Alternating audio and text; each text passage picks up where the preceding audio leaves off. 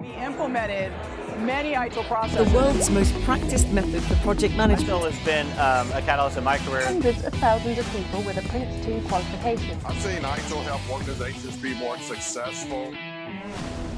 The Axelos Podcast, bringing best practice directly to you. Hi, everyone, and welcome to this uh, special episode of the Axelos Global Best Practice Podcast. Uh, this is the first episode in a series that we're doing on creative professionals and uh, then further examining how we can take those aspects of creativity and apply them to IT and IT service management. And uh, the theme for today's show is photography. And I'm going to be interviewing a, a very old friend of mine, um, a really good pal who lives in uh, Philadelphia now, although we met when we both lived in New York.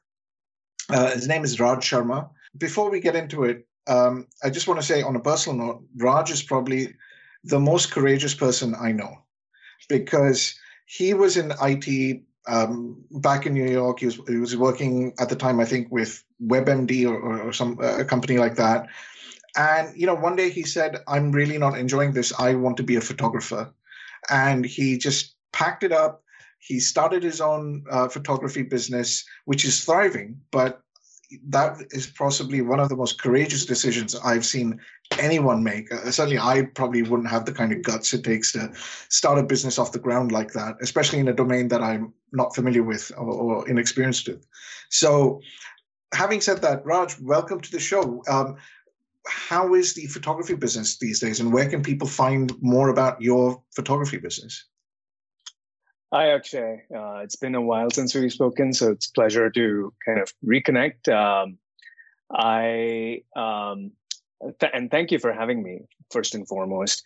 Um, the photography business is, I mean, especially in my line of work, which is mainly lifestyle and wedding photography. It's it's as you know, COVID has definitely posed challenges. So it's definitely been uh, the last year has been very challenging, but um, you can find some of my work on Instagram, which is where I usually am most active. Um, I have two accounts. Uh, one is at R Sarma Photos, which is really my lifestyle and wedding work. And there's RS Travel Photos, which is a lot of my travel uh, work and journalism work, which is uh, so these are the two accounts where you should be able to find most of my uh, portfolio, so to speak. Awesome. And um, oh, and one one thing, uh, by the way, I, I moved uh, from Philadelphia. I don't live in Philadelphia anymore. All right. Well, it shows how much we stay in touch then. Yeah. So, yeah. so which part of which part of the states are you in these days? Well, we're actually back in the New York, New Jersey area. We're uh, in Hoboken, New Jersey, so just um, across the pond. Um, and uh, so not in Manhattan anymore like we used to, but um, you know, so we've been in uh, Hoboken, I would say uh, for about three and a half years now, since 2017. Yeah. Okay, it's been a while since we caught up. All right. um, so, so let's talk about photography then. Move swiftly on. Um, what what were sort of the influences that you had that led you down this this path of, of you know photography in general, but also what made you want to be a professional photographer? Uh, sure. It's um, you know uh, firstly, I appreciate you know um, your uh, comment earlier about um, you know the courage that it takes. Uh, thank you. Um, at the time, it didn't really seem that way, but you know, after speaking with a lot of friends and having had similar feedback, I sometimes have to go back and think about that decision. Um, and it it really comes down to you know how much you feel about what you're doing at the time and what are some of the things that you um, feel you're not accomplishing and you would like to accomplish. And that applies to whether it's your day job or something like photography that you want to pursue. Um, I think for me, the influence really, you know, I, have I've always been very enamored by photography. I've been, um, I, I would say, it took me a while to call myself a photographer, but I've been a photographer for a very long time because I've always seemingly had a camera with me. Um, but when it came time to really hang up my boots with um, the corporate world and uh, get into sort of like the creative uh, world and become a professional in that aspect, I I would say it came from a few different inspira- you know inspirations. Like I saw um, I, I, was reading a lot of um, blogs online, which uh, made me feel like it's it's probably a good time to um, break the routine, so to speak. So I'd been at my position at my corporate job for 10 years nearly and i think i had been reaching sort of like the long end of the rope you know just uh, doing the same thing over and over again not finding it very um, um, insightful or exciting and but at the same time photography for me and this is about uh, a few years ago right? Like i at, at the time i was really getting more confident in what i was doing creatively. So i felt that this was a good time to break that routine and um, take inspiration from some of the photographers i was following online and see if i could really put that to test. And most importantly i thought it was probably going to be a good segue into some level of entrepreneurism. And I, I felt like I didn't have much uh, to lose really just just the the opportunity itself to try and see what this uh, looks like. So yeah that i would say uh, unfortunately it wasn't like one aha moment so to speak but um, a few different you know things that came into play and really culminated in that decision. And and having inspiration and encouragement from some of my close friends and family was very helpful. All right. Um, and so it's it's been i think um, what about a, a, nearly a decade probably since you started that uh, photography business or moving in that direction? Yeah um, so i think uh, you know obviously i started it on a very semi-professional level. I, I was still working corporate and uh, doing photography gigs on the side. Um, 10 years ago i think is when i picked up my first professional camera so to speak you know investing money in uh, equipment as you say and it was uh, at the if you think about it, like at the time, that investment was not that much. It was just about, I would say, 800 bucks.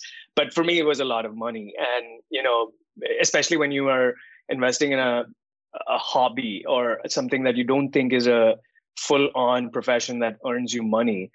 Um, but yeah, in the last, so it took, I started doing it 10 years ago. And um, it was in 2016 that I uh, decided to quit my job. Um, and I felt confident enough that I sh- could pursue this as a career and see where it goes. So, looking back um, uh, at that decade, you know, what do you think is the best thing about that that you've experienced being a, a professional photographer, or uh, it doesn't have to be an event, but it could be an emotion, it could be anything. But what uh, could you share, perhaps, what you find is the best thing about being a professional photographer, and, and equally, I think, what, what's the worst thing about being a professional photographer? Yeah, sure. Um, so I think this the the best thing really is something that doesn't really apply to just being a professional photographer. I would say it really just comes from taking the decision to do something on your own, um, and that was that feeling of excitement, a feeling of um, almost diving into the unknown and having a sense of adventure, um, and almost like uh, having this thrill of figuring out things on your own without someone having uh, you know breathing down your neck or um, you know talking to you about kpis and okrs and reports and all of those things. So it was suddenly uh, the world was my oyster. I could pretty much do this any way i wanted. So i think that was really the sense of independence really was something that um, was uh, the most enthralling piece of this all. And um, I, I, I really it took me a few months to kind of get my act together or my ducks in a row as they say uh, to figure out how i wanted to proceed with this. Because i um, while i had made that decision i really didn't know how to go about it. And i think that's when i would say reality set in and that was probably the most challenging piece of it. So um, really the first year of um, learning how to be a professional photographer who draws income from this was the most challenging piece because you you have to sort of um, understand you have to unlearn a lot of things that you learn in your corporate life right? You learn to kind of expect this paycheck just hitting your bank account every couple of weeks. Uh, you expect to just walk into work and having a structure and knowing exactly some of the things that you have to accomplish um, you have goals that are set for you, right? And for lack of a better way of putting it. And somehow, I think when you branch out of that, all of this is now up to you. So you could just spend your day uh, doing nothing, listening to music and watching TV, or you figure out how you kind of go about that. And so I would say that first year was definitely the most challenging piece of this journey for me because I had to literally start from scratch. Um, you know, start taking notes by talking to people, reach out to people, and ask them to give me some time. Like literally, say like, "Hey, give me ten minutes." And these are sometimes cold calls that I would make to photographers that I used to find on Instagram, and be like, "Can you give me ten minutes and talk to me about how you do this? You know, just give me pointers." And I would reach out to 20 people and maybe one person would respond. And that that that was sometimes demotivating, but it also taught me a lot.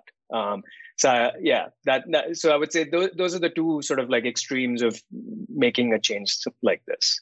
Sure. So so let's let's talk about the the the before the shoot or the day of the shoot. I mean, you've talked about uh, the the portraiture uh, that you do portraiture, you do wedding photography, uh, and I think you know as we were chatting in in preparation for this call, we a lot of things were going through my mind, um, especially as far as wedding photography is concerned. So we may focus a bit on that, but if you want to draw examples from portraiture or travel or, or so on, you know that that's absolutely fine too. But how how do you start that that project? How do you start that um, the engagement, if you will, when somebody reaches out to say, "Would you be able to take photos of my family or take photos of uh, my wedding?" Um, how do you what's your starting point for that creative process once all the paperwork's done? Sure, um, that's a very good question. Actually, I think um, you know a lot of people, especially like us, you know, we we are so indoctrinated into the process of um, you know having a sort of like structure around things and going by sort of like the technical aspects of how something needs to be pursued and accomplished and I think that's what I was talking about when it comes to unlearning a lot of things. You have to unlearn those aspects um, to some extent when you are approaching uh, a project which uh, touches upon something which is very emotional as well as creative. Because, and when I say emotional, it's emotional for the person for whom you're doing this, and it's creative uh, for both you and the person involved, your client. Um, I remember when you and I met in London a few years ago, you actually were like, I, you would never be able to do wedding photography. Uh, and and the truth is, I never saw myself as a wedding photographer as well. Um, when I started this journey, I wanted to be a traveling um, a photojournalist, um, and wedding photographer t- actually turned out being a wedding photographer turned out to be the perfect segue to learning how to do those as well. Um, in terms of process, I would say the first thing you have to do when you speak to a potential client is you have to really have a conversation with them which steers them away from looking at this as some kind of a business transaction. Um, so, one of the things that I always try to do is talk to my potential clients about what taking these photographs actually means to them, um, and and kind of really direct them away from the transactional aspect of it. Although there is money involved, you know, there is cost, and they are going to be paying me. I try to put them in touch with the reason why they're doing this. And it helps both of us as a client and as a photographer because if we are not in touch with the reason why these photographs are being taken, then neither of you will ever be completely invested in the outcome. You know, if, if a client sees this as a business transaction, they're only going to be looking at the bottom line and they, they that'll show in the photographs. If you are looking at your client as a business transaction and trying to just make sure that they pay you as much money as you can get out of them, then you're not creatively invested in the project. So I think um, for me personally, I have learned that the the thing that I like to always do is um, connect with them emotionally, ask them questions like, um, especially if it's a wedding, um, things like, how did you meet your partner? Uh, what are some of the most memorable things you've experienced while you've uh, arrived at this juncture where you've decided to get married? What has led you to this decision? Um, can you talk to me a little bit about your families? And um, my initial meetings are literally all about this. I never talk to them about the cost. And in fact, even when uh, potential clients will email me asking me, hey, what are your rates? Can you tell me if I wanted a photo shoot, how much will it cost? I will do my best to really um, have an opportunity to either meet them in person or talk to them on the phone to get this context. And I feel like having that context and having them think about it really, um, I would say, softens the whole transactional aspect of it. Because if you just dove right into the semantics of it's going to cost you $2,000 a day, that's like sticker shock. And immediately they're removed from that emotional aspect of it. So um, th- this is usually how I kind of um, handle when I have initial conversations with clients. So, so would it be fair to say that you're, you're focused on the, the sort of outcome that they're trying to drive towards and firmly setting themselves up for that outcome and then uh, secondarily talking about what it might take to get to that outcome and I, I, suppose that might lead to some sort of a negotiation between yourself and your customers about well how much can be accomplished and let's be realistic and you know this is this is you know if we had I don't know Kardashian money, this is what we'd be able to accomplish.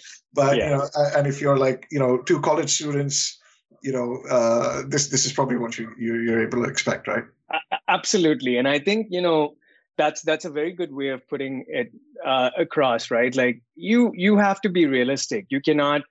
Uh, while my goal is to emotionally connect them to this project and make sure they understand why they are taking these photos and why they've come to me in the first place you cannot neglect the fact that at the end of the day this does cost them money and it costs me time uh, we have to keep those things um, in in perspective so um, you want to make sure that you don't overpromise and underdeliver and at the same time you want to make sure that your client has very realistic expectations out of you as well you don't want to want them to think that um, they're going to pay you uh, maybe 50% of what your normal fee would be and get 200% of the outcome. Um, so, uh, two things. A, I think keeping all the, the, the expectation in line with the outcome. And most importantly, um, having them think more about the outcome itself so that they become a part of the process and, and don't just see this as them coming to me with a project and just expecting these amazing photographs to show up, right? Because they are part of the process. Um, and it, unless they're invested in it, I cannot give them the results that they need. So, right. And, and in some ways, I would say this even applies to our corporate life, right? Like you have to, I, I think when you talk to potential clients, you always want to show them what is uh, an, a possible outcome and have them be equally invested in that process as opposed to just being a consultant and creating miracles, so to speak. Oh, oh absolutely. I mean, uh, you know, I, I worked as a consultant for many years, and I, I always um, dislike working with customers whose sole focus was the bottom line rather than the outcomes that they right. want to achieve. I mean, the bottom line would work itself out, but you know, focusing on that first usually led to bad results. Um, in fact, uh, here's a recommendation, book recommendation to our, listeners on, on, on this very topic. There's a really good book called Obliquity by um, a Financial Times columnist called John Kay. Um, so even if you don't listen to the second half of this podcast, take this bit away. Read that book. It's really good. It talks about how focusing on a very specific or singular metric will lead you to uh, actually underperform on that metric. So as Raj was saying, if, if my client's only focused on cost, they're probably not going to get the the actual wedding photographs that they want, for example. Um, but let's talk about the day of the shoot itself. Mm-hmm. And, and, this is something we were, we were also chatting about earlier. You know, you, and, and I think you mentioned this. It's it's a very emotional day, right? Tensions are running high, emotions are running high. Uh, hopefully, things will work out, and you know, there's not going to be tears, at, you know, sad tears at the end of the day. But how do you approach photography in such a not just a, a an emotionally volatile environment, but even uh, you know, for example, that that that glance between the bride and her father is that is that ephemeral is that one time thing? You know it's there for like a second and then it's gone. How does those these sorts of things play into your creative process yeah, uh, it's it's uh, it's definitely something that you learn. It there is a learning curve to it. Um, you know, I would say the most successful photographers, the wedding photographers I know, aren't people that have become good just by reading books or um, you know watching other people work. You have to be there. You have to screw up a few times. You have to you know make mistakes and that's how you learn and that applies to so many things right um, i would say there are certain things that you um, draw inspiration from. Um, i can go back to the first wedding that i shot which was uh, again it was actually back in 2016 which was my well uh, you know i'm lying. Uh, the first wedding i actually shot was back in 2010 it was one of my best friend's wedding. It was in india. And I think um, the second wedding that I shot was later on in 2016 when I quit my job. But when I look back at both those weddings, it, I was subconsciously drawing from um, maybe my own instinct for constantly just keeping sort of like um, an eye on things and a pulse check, right? Uh, so on a day like this, which is filled with so many moving pieces, so many different people doing so many different things it's it's really up to you to keep your eye on the ball and make sure that you're not um, uh, you know uh, losing focus no pun intended. Uh, so um, you, it, it is it is overwhelming and you have to constantly remind yourself that um, you know you you should not be distracted because in a wedding environment there are so many different things that are going on. There are different people um, there are emotional moments happening all around you know little conversations between friends um, small moments between family um, how do you there's no way you can be in all places at um, the same time right so i think the way you kind of go i have decided to go about it is um, i would really try and sort of create a short list for myself um, and then i will kind of really figure out what are some of the things that I can accomplish realistically, right, as an individual. And if I feel like um, my short list definitely needs me to bring more people on, I will do that. I will bring on a second photographer, or I will bring on even a third photographer or a videographer. Um, I'll bring on an assistant. And this is really just about, again, going back to building the right team for yourself because setting yourself up for that success. So I think, you know, in the and the reason i brought up those first two weddings that i shot i did it all by myself it was i was doing everything i was handling That's my lights was, it was exhausting i i remember um, actually um, after my f- uh, first wedding that i did my right hand was swollen because i was holding the camera pretty much the entire day. I had two cameras around me. I was holding a light stand. I was managing the the the strobes all of it right? And i realized i'm i'm being stupid. I need to make sure that i set myself up for success and most importantly um, make sure that i can get good photographs and i'm not going to do that so i think things that go into my mind on the day off are really it starts with a little bit of planning i'll i'll start with going back to photos that i've taken in a previous wedding um, so that gives me a sort of like a rough idea of the things that I want to accomplish. And it'll also give me a rough idea of the things I wasn't able to accomplish that. And then I will kind of be like, okay, these are some photos that I didn't get last time. I want to try and get it this time. And I think really that's the process that I go through. Um, and and I always make sure that I uh, keep myself connected to a good network of photographers uh, and videographers, uh, just because these are people that you want to build relationships and uh, make sure that when you ask them to kind of work with you on a project that they can not only do you know how good their work is you know that they will deliver. And most importantly there's synergy between you and them. Um, so i'll ask you a slightly controversial question. Uh, probably the last question just because i'm trying to keep an eye on the clock as well. Right. Do you think in in your line of business that you really have to have the right gear, and that's phys- uh, hardware as well as software.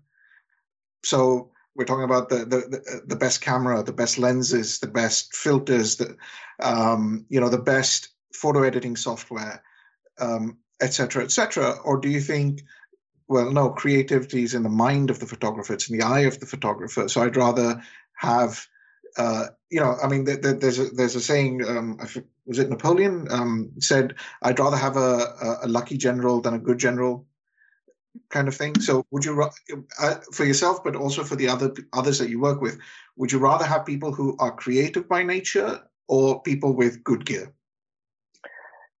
Um, I think you have to really know how to toe the line over there, right? Uh, I don't think gear in itself makes you a good photographer, but at the same time, if you're an amazing person with great creative instincts but with shitty gear, you're not going to get anywhere. So I think one cannot exist without the other. You and and it is up to you, and that's where you have to constantly teach yourself to be a better photographer. Um, you cannot. Let's say if you're growing your business and if you're becoming a better photographer, taking um, better photos, um, and not just that. Let's say you're signing on more clients. It would be foolish to not scale up accordingly and work with same the same gear that you were shooting with maybe five years ago. And the reason I say that is uh, for a very simple reason, right? Like, let's say five years ago, the weddings that you were doing were probably smaller. Um, you know, you the expectations were lesser. You were charging less money. Um, so as a result, you may have produced good photographs, but you would have been challenged in terms of like how quickly the uh, the camera sort of like writes to its memory card, or how quickly the strobe charges. Those kinds of little minor details. Or were you using Lightroom or just iPhoto or whatever to edit your photos? Um, if five years down the road you've grown your business, you have higher play, paying clients, and you're being stingy and you haven't really moved along, what you'll find is that immediately people who are paying higher, uh, for the most part, also know what quality to expect from you. And if you're not delivering at that quality because you're kind of trying to save money or cost by not upgrading some of these things, you will immediately see that there are there are going to be repercussions for that. There will be a ripple effect. So I think a smart photographer or a smart professional will always find that healthy balance of um, making sure that you you upgrade as and when needed. Uh, and on that token, I will say that you also have to really check yourself when you're just having uh, what they call gas, right? Like, which is gear acquisition syndrome, because you're just buying everything that's new and shiny just because you're a uh, gear nerd and you want to have the best and the most expensive stuff. You have to catch yourself when you're doing that as well, because it's not good for business. You don't always need a $10,000 camera with a $15,000 lens, you can easily get away with spending $5,000 for it. So, and, and, I would say, you know, with technology today, I'm hard pressed to find bad gear, right? Like our iPhones today take so much, such, so much better photos than maybe my DSLR from 10 years ago. Right. So it's, it's, it's really about striking that balance. And as long as, and, and again, that's also a trial and error, but as quickly as you learn to strike that balance, I think the the more successful you can uh, hopefully be. Well, this is pretty awesome. Um, let, us wrap it up there because um, um, you know uh, we we've been talking for quite a while, and I want to get to the segment where we apply where we think about what you've said and we reflect that back uh, to our to our audience of IT and IT service management professionals. Um, so, Raj, for those of you, uh, for those of our audience who missed the um, social media plugs at the beginning, would you mind repeating that for them? Uh, sure. Um, so, I my work is uh, my portfolio is spread across two Instagram accounts, which is where I'm most active. My wedding and lifestyle work is at R Sarma Photos. That is R S A R M A Photos, and my uh, travel and photojournalism is at R S Travel Photos. Um, so these are two of my most um, active Instagram accounts. So feel free to follow me there. And um, I've been inactive the last few months, unfortunately, due to some um, life changes. But you know, I, I, in 2021, I hope to come back to it. So please uh, feel free to follow me. I'm sure you'll see some of my new work over there. That's awesome. And um, uh, thanks for spending the time with us. And uh, to our listeners, after the break, we will come back and we'll talk about some of the things that has said. So stick with us. Hi, everyone. Uh, this is the shout out segment of our podcast. And today I'd like to introduce you to Rina Brahmbhatt Berot. Uh, she works in New York and uh, she is our newest ITIL master. So uh, please join me in welcoming her to our uh, wider ITSM community. And um, she's going to share some thoughts and experiences with all of you and uh, tell you about how to reach her if you're interested in getting in touch. So over to you, Rina. Thank you for having me. I'm Rina. I currently work as an IT service management program manager for Department of Information Technology and Telecommunications in New York City. I'm responsible for overseeing the ServiceNow and IT service management implementation across the citywide agencies. I originally wanted to become a project manager just because, um, you know, watching other people making things happen, standing up on application, making changes, it just seemed very appealing to me. And uh, what I was hoping for and what I ha- what happened is like two different things. Um, I used to work as an IT business analyst, and in that role, I learned more about ITIL. That was back in 2019, and it's fair to say, 12 years later, I'm still here sharing and practicing ITIL framework, and I absolutely love what I do. So um, there have been many challenges, but a couple of them comes to mind. So one is kind of personal as I was advancing my career and ITIL certification, especially from intermediate to an expert level. I experienced few failures. Um, I failed my managing across lifecycle exam twice. Um, obviously, as I reflect on this experience, I was partly ill prepared and overwhelmed with bringing, you know, different ITIL concepts into one exam. I was also working full time and with family responsibility, it wasn't always easy to find time. I persisted, and with each preparation, I dedicated more time and kept doing something different.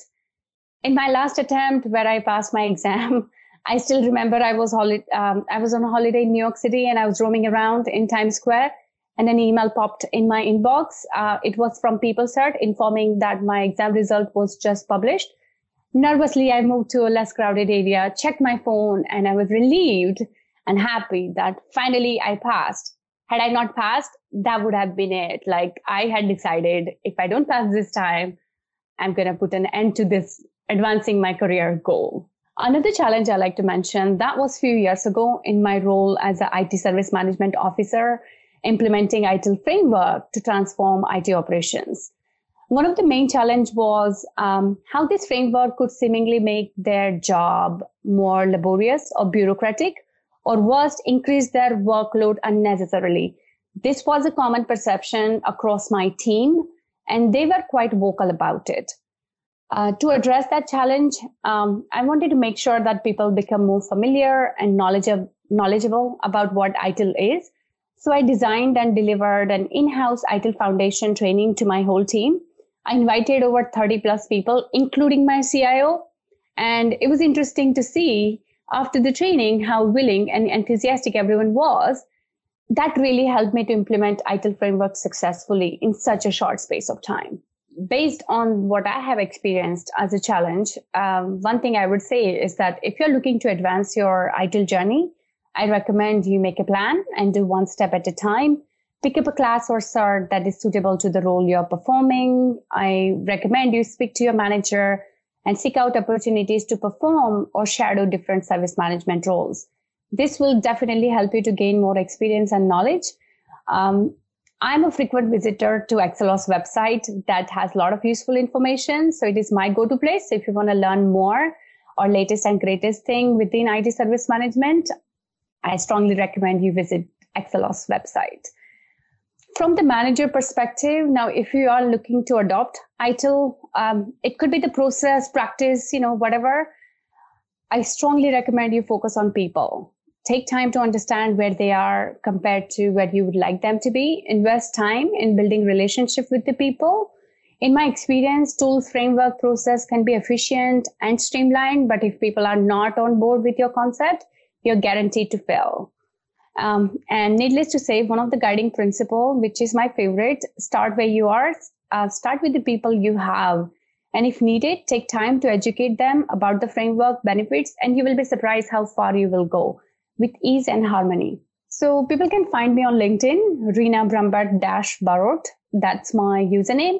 And they can also find me on Twitter under um, a handle Multiple Hats Club.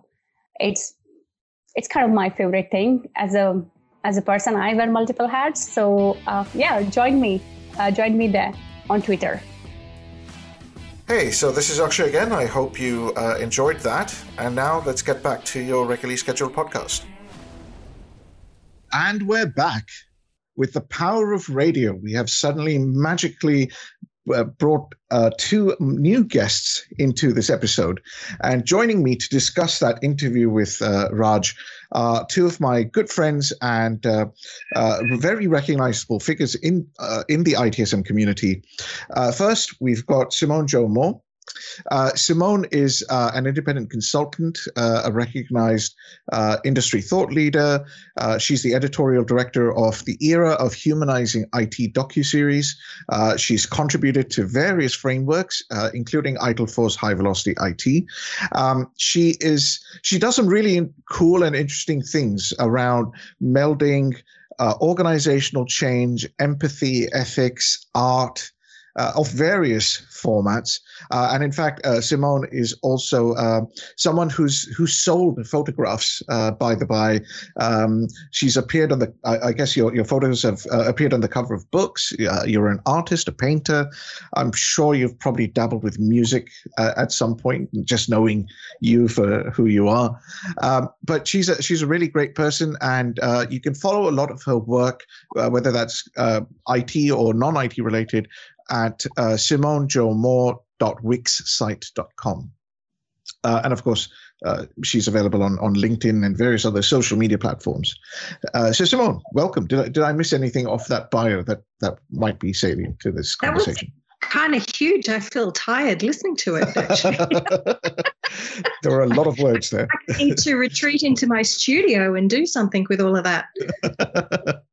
Uh, joining Simone and myself is uh, someone who's who's um, not a stranger to our Axelos podcast. We, I'd love, I'm delighted to welcome back James Finister.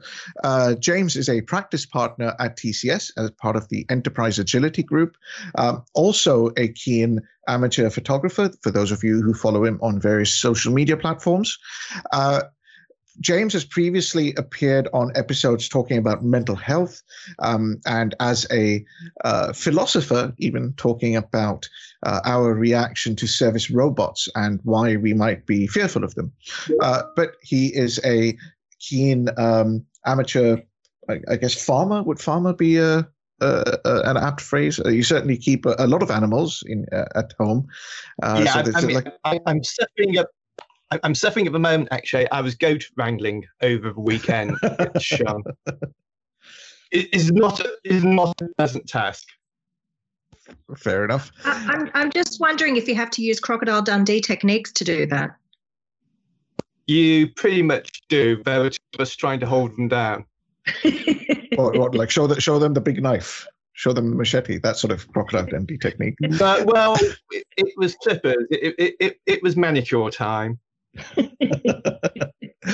uh, but both both my guests today uh, and myself, we, we are all um, photography enthusiasts uh, of uh, of various uh, degrees. Um, I certainly started sort of my photography journey um, when I got engaged. I happened to pick up my father's old Nikon DSLR camera and started playing around with it. That you know one thing led to another, and before I knew it, I'm now neck deep in Luminar AI. you know, watching YouTube tutorials on how to achieve cool uh, effects with uh, Photoshop and and what have you. Uh, I like how you said I picked up my my dad's old camera, and the first thing you said was DS, uh, DSR, and I'm thinking digital. Hmm, my first camera was actually in a box brownie, for God's sake, real film.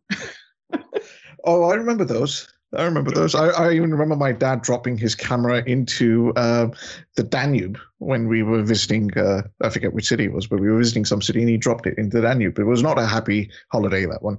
Anyway, let's talk about Raj's interview. So, uh, as uh, as uh, folks know, this is the second half of that of this episode. Um, both of you have had a chance to listen to uh, what Raj had to say, uh, not only as a photographer, but also as an entrepreneur and small business owner. Uh, Simone, I'll come to you first. Uh, we're, what we're trying to do here, as, as you know, is um, take some of those lessons we we listened to in in Raj's interview and see how we can apply them to IT and IT service management. So, what was something that stood out from Raj's interview that you thought that's an interesting thing, and we can see this in our IT organizations? Yeah, I think uh, just even right from the start when you were talking about, uh, and he was talking about his story about where he was and where he went to and how he changed his careers. Um, you called it a very courageous decision. And I, I think there is that, that we need to take the courage to uh, take a deep look at our roles what we do within the industry, how we do it, and are we still happy? That was the biggest thing that came out of that for me. And it, you know, it I I actually left the corporate world at one point to chase new ways of working and try out different things, and went off to work in clinic, etc. And when I came, and um, what I realized during that period of time was that the world I left was the one that needed the work that I was doing. mm-hmm. Yeah. So I ended up returning. So I think, but returning with a wider perspective on what has to be done. And the fact that he uh, talked about, I like the travel side of things. My mum was actually a wedding photographer. So, you know, definitely the bug was there. But what I really liked about when he was talking about why he chose that or where he went with other travel photography and so on was the journalism aspect. That really popped out for me because I'm one that loves stories. And we know that stories are the best type of engagement with our people in our teams or with our customers or when we're trying to win investment for a project. And see, a photograph tells a story. You know, there's the visual communication is very powerful. And I've often said words are how we understand language, culture, and people. Books are the medium, or the way we, you know, the text is the medium. But a single picture can really encapsulate a moment that words can't always convey. So I think when, as leaders and managers, when we're trying to communicate something with our people, really get to what is the story and what are the kinds of visuals that will help them understand what the story is about. So I think that comes into like value stream mapping as well. You know, we're building our storyboarding and our storylines.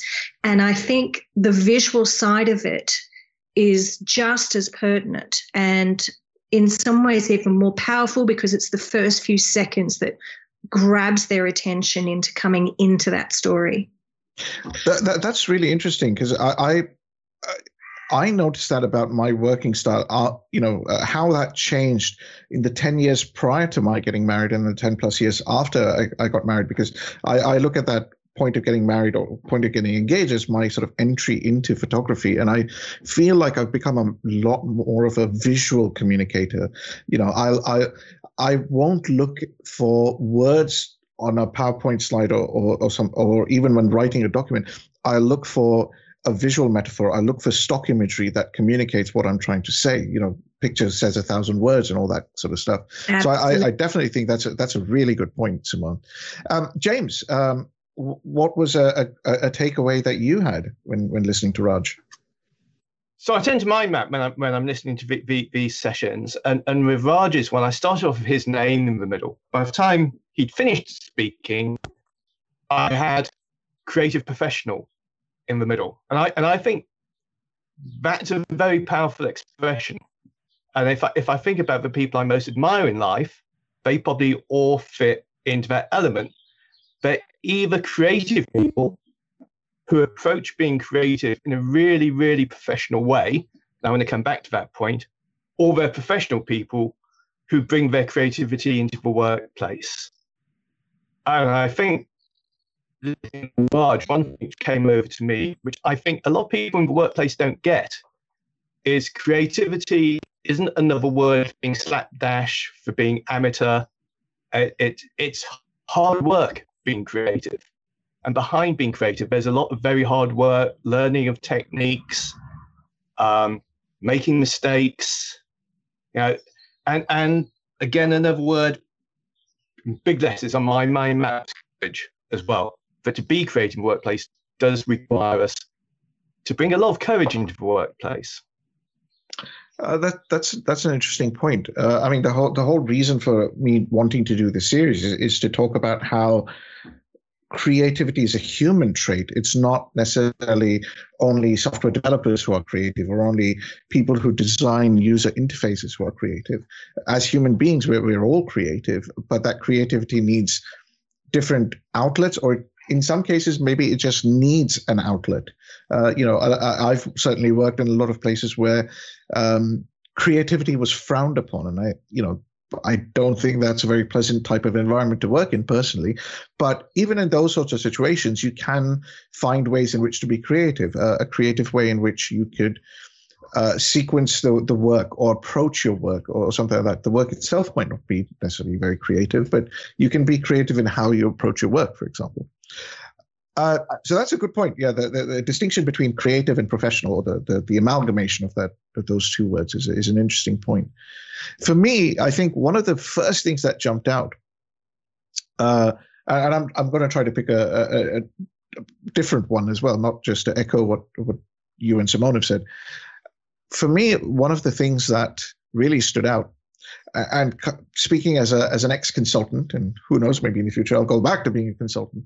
Uh, but speaking as an ex consultant, where he talked about how he tries to steer a prospect away from just the cost element of what it'll take to do a shoot and try to focus them more on you know the the outcomes that they want to achieve you know the value they're trying to get out of having that professional shoot um, as as an ex consultant you know i I saw I, have been part of so many conversations where, of course, budget is a factor, right? A lot of our IT investments are thousands, hundreds of thousands, millions. You know, we're talking big numbers. Uh, but there's a difference between the customer starting from a point of view of we want the low cost solution versus a customer saying we want a good solution and now now let's work out how to come to a low cost point. Um, and I think hopefully the consultants among us uh, uh, uh, in the audience, I mean, uh, who are listening to this, can take that away as well. That you know, how do you steer your uh, prospects, your customers, away from conversation just purely focused on cost, and bring them to the point of you know, this is the outcome, this is the value that we want to be able to achieve, and then within those constraints work out what is actually achievable.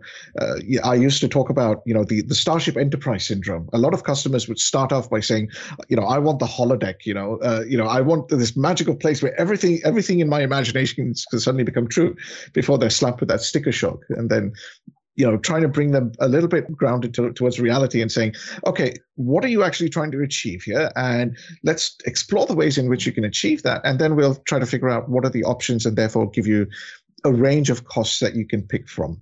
Um, so that was something that I took away from that conversation. Um, that's a good point, actually. And I don't think that just applies to consultants. I think internally, if we're trying to sell ideas, do things differently, again, yes, the bottom line matters, but sometimes it, it's getting to that emotional connection, which you know Raj made a big point about. Yeah, I, I remember once writing SLAs and trying to get people to move away from figures to what we would now call an experience level agreement, uh, where we're talking about how are you going to feel if this service is delivered as, as, as it's described. Definitely. I think uh, when you were talking, actually, uh, there was a line from, um, and it actually comes from profiling, and it says, somewhere between reality and the twilight of imagination. And this is where, exactly. Um, and that's the sweet spot, right? That's the sweet spot we're trying to find with them. Um, you know, carving that creative and joyful future actually needs a space in which you have the time to explore and practice that idea with them and get that expression happening. I mean, creative and innovation, uh, you know, are about finding unexpected solutions, right? You know, to the obvious problems. Or maybe it's finding the obvious solutions to unexpected problems. And this is where that connection, or as we might say, the outcome experience economy has developed very much these days. And finding what are the realistic expectations, because that can be really difficult. As creative people and in IT, we care so much, we just sort of want to give it over. And so that sense of over delivering is really dangerous. Um, but what we can do when we're trying to capture the nature of that moment or keep our finger on the pulse with them is we need to learn the signals that are leading up to what they're expectations are or how they are sitting with you on that.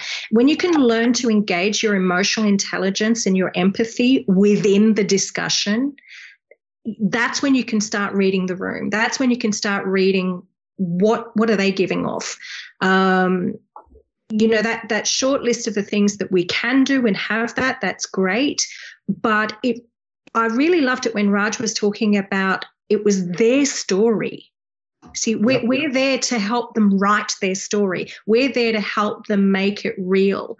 And I had that exact same experience when I was doing the editorial directing with the docu-series with Humanizing IT. Um, that whole era of humanizing IT, that's a massive topic.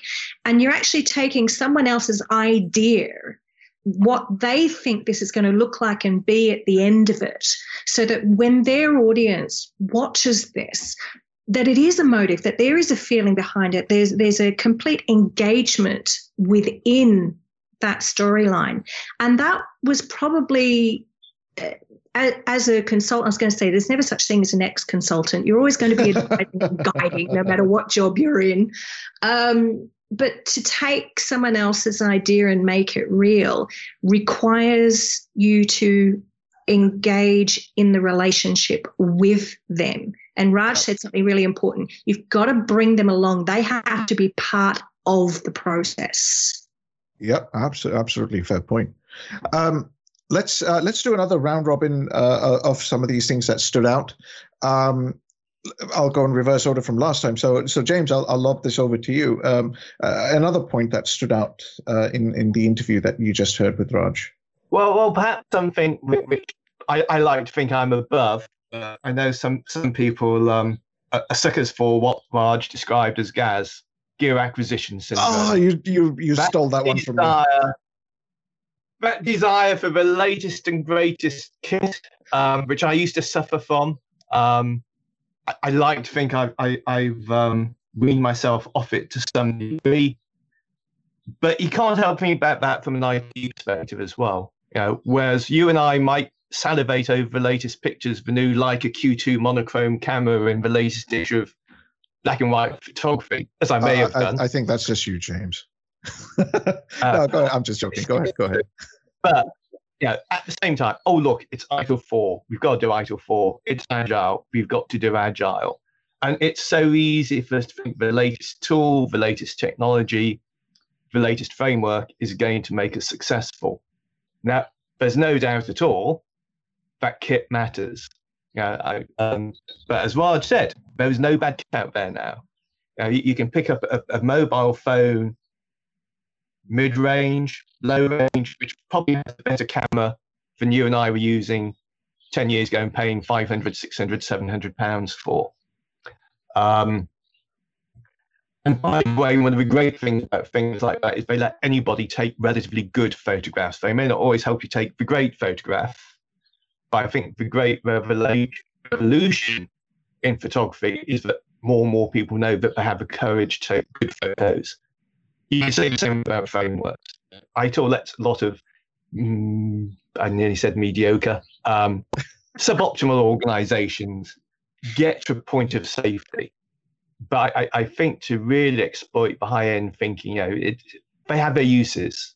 But yeah, I don't I don't wander around all day now um, with with my digital 300 mil lens and three other lenses in my in my bag all day. I do occasionally, but 90% of the time I've got either just my mobile phone or Sony compact camera, and it's good enough for 90% of the time. You know, you, will be familiar with the old saying, "What's the best camera?" It's one you've got with you at the time, and, and I think that's very important to us. We shouldn't be using technologies and frameworks and clutch um, and think it's going to do all the work for us. The heavy lifting is still all about people. Yeah, James, that what you've just said then is so critical. Um, the one of the things when I I love the whole gas scenario that Raj brought up, um, you know, that investment balance is really about what we need, not necessarily what we want. It still needs the the room for us to, you know, grow, but do that in the right way, the biggest potential we have is actually already within us and our ability to mix those frameworks and bring those technologies together. We've got the brains there, but we're not always looking at what capability we have that exists in the organization. And also, that'll come back to skills as well. You can't do everything on your own. You need to look what are our skills and capabilities across the organization, not just within one, two, three teams in IT, even. You know, we, we need our industry colleagues as well, you know, encouraging people to uh, branch out and ask questions of their trusted colleagues in the industry and what projects and what you can learn from them in doing that. And when you say, yeah, what I've got is the camera I've got with me at the time. Um, one of the questions when I when I had my my very first uh, photo exhibition, some of the questions that came at me were, you'll recognize it. What camera do you use? The first question was always the technical one What camera do you use? And I'll say, irrelevant. Because when I put that exhibition together, when I was taking those photographs, yes, the technical quality can matter depending on how you want it to be presented. But what I was capturing was what I saw what my perspective was, what was my view, what was the story I saw in that, and what was the story I wanted to tell. And I think the best organizations today, the ones that are going to not just be sustainable, but thrive, are the ones that really understand how to pull their potential together, discover what it is and pull it together. I, I, although although James, I, I wasn't annoyed that you took the the the gas uh, um, uh, uh, point away. I, I I'll offer a little bit of a counter opinion on this one. When we start, when we think about enterprise IT, you know, there's a couple of things here. When we think about enterprise IT, we need to think about future proofing our investment. So whilst at this particular point in time, we might not need the best of breed technology, we have to also look at what our planning horizon might be and when we might look at relook at what sort of technologies we might need to run our enterprise IT and whether the cost of switching away from a, a particular solution or a particular platform uh, might be really high, then you know th- there are there are certain cases in which you might want to go with best of breed. You might want to you know take the pain of the additional investment which might lead to sort of lack of investment in other areas. But there are situations where you might say right you know we need a best of breed solution here. We need to invest in something that's cutting edge rather than mainstream today because we anticipate this might be a use case. And nobody has a crystal ball or rather we're all crystal ball gazing. Nobody knows the future. Um, so i think i think there is there are some edge cases uh, going uh, using the photography an- an analogy, you know, some photographers want to print their photos in really massive formats and they need tack sharp imagery and, and so on. So yeah, absolutely. They they need the best gear for it. And and so there are edge cases to that. But I I do also support what both of you are saying that for a large majority of our listeners, large majority of uh, enterprise IT organizations out there, the best of breed solution is possibly the wrong investment to be making today. Um, but every everybody's journey is different, and everyone's got to figure out that uh, that journey, that learning curve for themselves. Um, Simone, uh, one more point from you. Uh, what, what what else stood out in in Raj's interview? Um, I think part of it was also too about um, how you want to be perceived, how you want to be seen as a professional. Uh, I think his journey when he was first talking about, you know, his first wedding might have been in the, um, the mid 2000s, and then it was actually later uh, when he learned from those experiences. And I think that learning from our experiences, learning to become uh, that professional and also the fact that he continues to learn. And I think that really fits in with our experimentation, having the psychological safe space to do that, uh, creating opportunities in which we can play and experiment, maybe with the new technologies, and see how it fits and what's possible. And for me, that discovering of what's possible is how we will move on to realize our potential. Uh, but that's only possible, and I guess it comes back to his earlier points, that only becomes possible when you're connecting with the people and you're sharing your knowledge. So that it it's really interesting. People want to go straight to the tech and experiment, but I want to come bring back to that point that you have to be connected to the people first and how you're connecting and who you're connecting with in order to gain and share the knowledge so that you can get that wider network and support uh, for what it is that you're trying to do and how you're trying to become. Well, I suppose that also applies not just to practitioners and individuals, it also applies to managers, right? You need to be able to connect with your staff. You need to be able to help them explore their potential. Um, you need to be able to give them the space to grow and learn and make mistakes and, and all that sort of stuff as well. Uh, it's, that's a fair point. Um, I'll, I'll close this discussion out with, with a last point, which I think, Simone, you were just starting to edge towards. And I was like, oh no, I don't have very many points left. Um, one of the things he talked, Raj talked about is maintaining relationships and connections with a wide network of professionals. And in our IT and IT service management community, there are no uh, there is no dearth of meetup groups or local interest groups. There are groups at uh, at a national level, whether that's an ITSMF chapter or organizations like SDI or HDI. Um, there might be uh, uh, special interest groups run by technology vendors for uh, user groups. I mean, sorry. Um, I think what a really important thing that is sometimes overlooked is the power of those networks, the power of that networking. I certainly regret, uh, to an extent, not connecting with uh, ITSMF UK or um, SDI or HDI earlier in my career. Um, because I can only see the the power of those networks now, uh, and and and I can speak to how much they have helped me in my career after I connected with them. And so I'd say, especially to any younger listeners out there, uh, if if we do have younger listeners, I, I still don't know if we do, but certainly younger listeners or new entrants into our field, explore some of these communities. Yes, some of them require subscriptions and, and memberships and so on, but what you get out of those uh, relationships, get, what you get out of those networks is tremendous. Sure, you have to put in some effort. You have to make the time to go and meet them or, or take some time out of your busy day to attend an online webinar, whatever it might be. But what you put into it will be magnified tenfold coming out. And uh, in and you will see your, your career going in new and unexpected ways as you start to connect and, and network with these organizations and surprised by where those networks might take you that are actually beyond your particular industry or role that you find yourself in.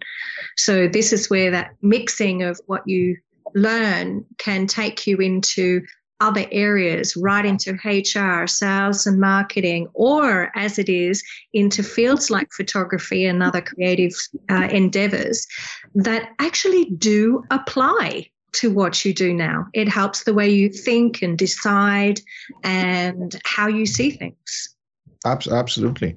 Uh, yeah. I mean, I would be I would be remiss here to, to not mention uh, my Axelos. So uh, Axelos does have its own uh, membership platform, and where we share a lot more content than you'd find in in the various books and training and so on. So you know, I mentioned H, HDI, SDI, ITSMF chapters uh, around the world. Uh, certainly, Axelos has one. Um, you might have one in your own organization. Uh, you know, you might have a, a local Slack group that's talking about photography, or a local Slack group, uh, a Teams group that is talking about, I don't know, latest pop music, or, or people uh, having a jam session over Teams, or whatever it might be. But those human connections, that networking, opens up so much of your potential. Uh, sorry, James, I'm, I I'm you just started, starting to say something. Yeah, so, so now I was just going to add to that as well. Something I've learned professionally and creativity, creativity wise is that there are some big names out there, be it in photography, in IT service management. I know it's not quite the same thing. Um, but you can reach out directly to some of these people. And in the show notes, I'm probably going to include a couple of links to people like Mark Greenaway. Mark Greenaway is a Michelin starred chef. And yeah, yeah, I chat to him about photography. I did a conference presentation with him a few years about how he manages his team in his restaurants, from the staff down to the to what you and I might think is all the lowest member of staff, the guy who cleans the plates.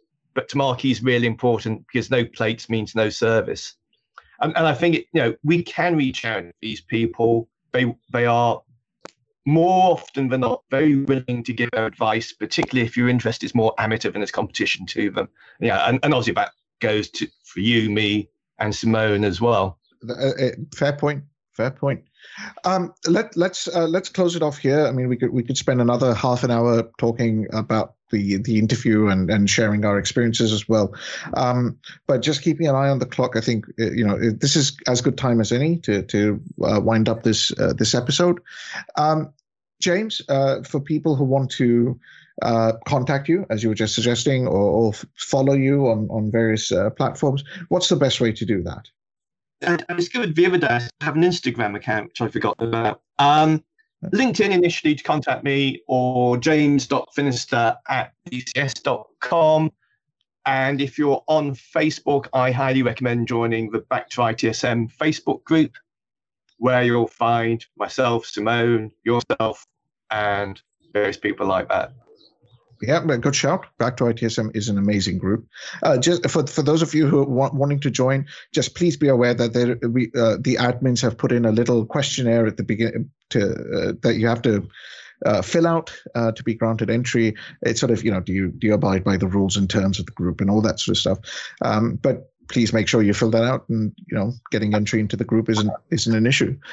Um, Simone, I think I may have flubbed the website URL when I was introducing you, but for those uh, of our audience who, who want to find out more about you, the work that you do, or even the the uh, the IT or the creative work, if I can, no, it's all creative.